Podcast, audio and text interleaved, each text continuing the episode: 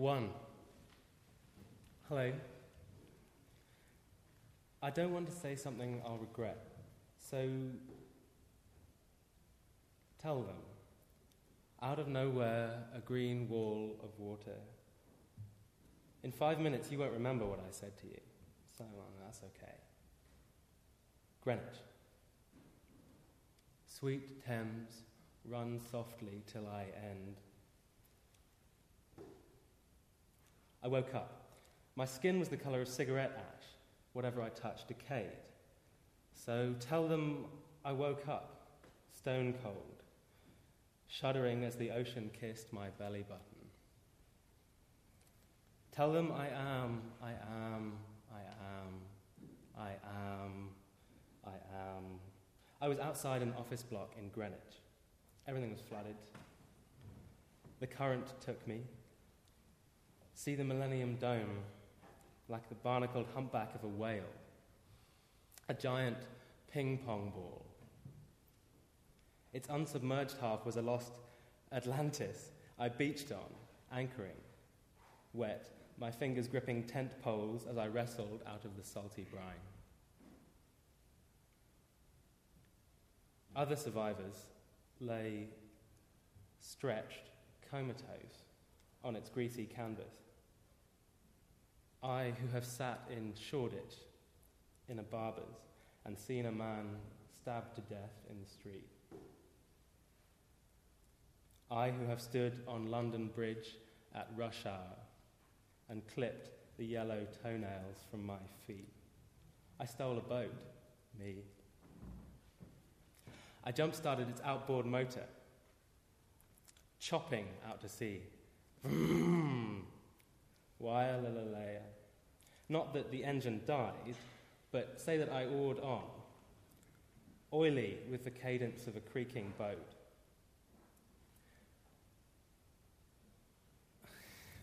Of all the things that I had done to others, knowing them ill and knowing and for nothing, I deafened myself. Listen, say that London was catching my drift, pretentious, arrogant, insincere. Who means it? Mate, I've done such evil things. I can recount them only as cheap gags. Shtick. Let me apologize. I'm dying up here. Not that I know what goes on in the world.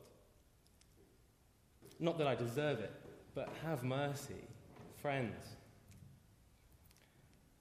Forgiveness, realistically abandoned, is not shit. Not always, not even, not quite, not only. It took me time to say that. Actually, someone else had to say it for me, sort of. William Blake. I should say I was rowing uh, when just then, ghosting in a creased suit, he hovered like a sheet of grease-proof paper. His eyeballs were glazed over like a salesman double glazes the truth. Blake looked like a villain from a comic book. Obviously, he said, as I rode over, there's no rush. As with stiff economy of movement, he spirited into the dinghy. He grinned. He was smoking a cheap and brown cigar. End one. Two. Blake sat lazily like a child in the bar. No one is owed anything or deserves anything. Storm clouds kidnap the sun, the city greyed. Say a basking shark mimicked a Nazi U boat off our prow. Airing its gills, it eyed at us, deadening. We climbed in knee deep in tide water on a cafe's veranda. Only a loose flutter of nervous pigeons waded round a flotsam of plastic cups.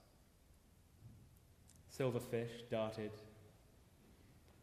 Bottled water, packets of ginger, biscuits, sugar, salt, UHT milk. I sat down to eat.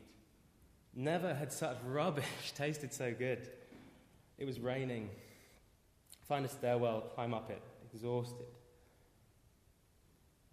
See Blake glide up, gripping the banister. Go on without me. London is an ice cube in a chipped mug of ersatz instant coffee. Don't talk of it. Only those things which I cannot forget. Storm. The ocean vomited a boiling cloudburst, like a hurled lash of brine. Say I forgot survivors, sick green, held under water until their lungs burst. I loosened the wet laces of my plimsolls. Waves obscured the city. Blake was blabbing that purgatory strained his sight. It was trash talk, it was banter, it was, it was like a hippie who'd fried his brain on ketamine, and I just, I just ignored it, to be honest. I mean, what the hell was he doing there anyway? Fuck's sake. Blake was saying, I had no faith, and now I cannot doubt. I suffer. Shut your eyes.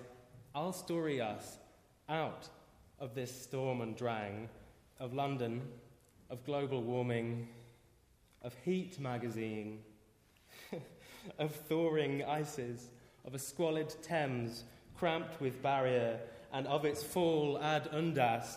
Listen. And before I could stop him, he had started. End two, three.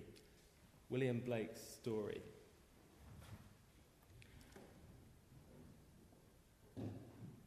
Emerald grass on Albion's ancient druid rocky shore burnt waterless and charred in the heat. Think now. The atmosphere grew hot as a gas oven, sweltering. So the seas absorbed its heat, and the heat poured in through the magnifying lens of the skies until the Arctic ice floes began to crack. Think now. Low coastal villages were left to drown. So they engineered a great ocean barrier. But still, waters built up. Still, ice caps melted. Still, we did nothing differently until, with a great crack, pigeons flapped up hastily to thin air, like grey parrots scared out of a rainforest. As billions of tons of brackish water surged in the city streets, sunken and muted, stolid, a green sound on the seabed I can remember it. At Greenwich, at Deptford, at Waterloo. Think now. Nothing looked into its face and lived. End three.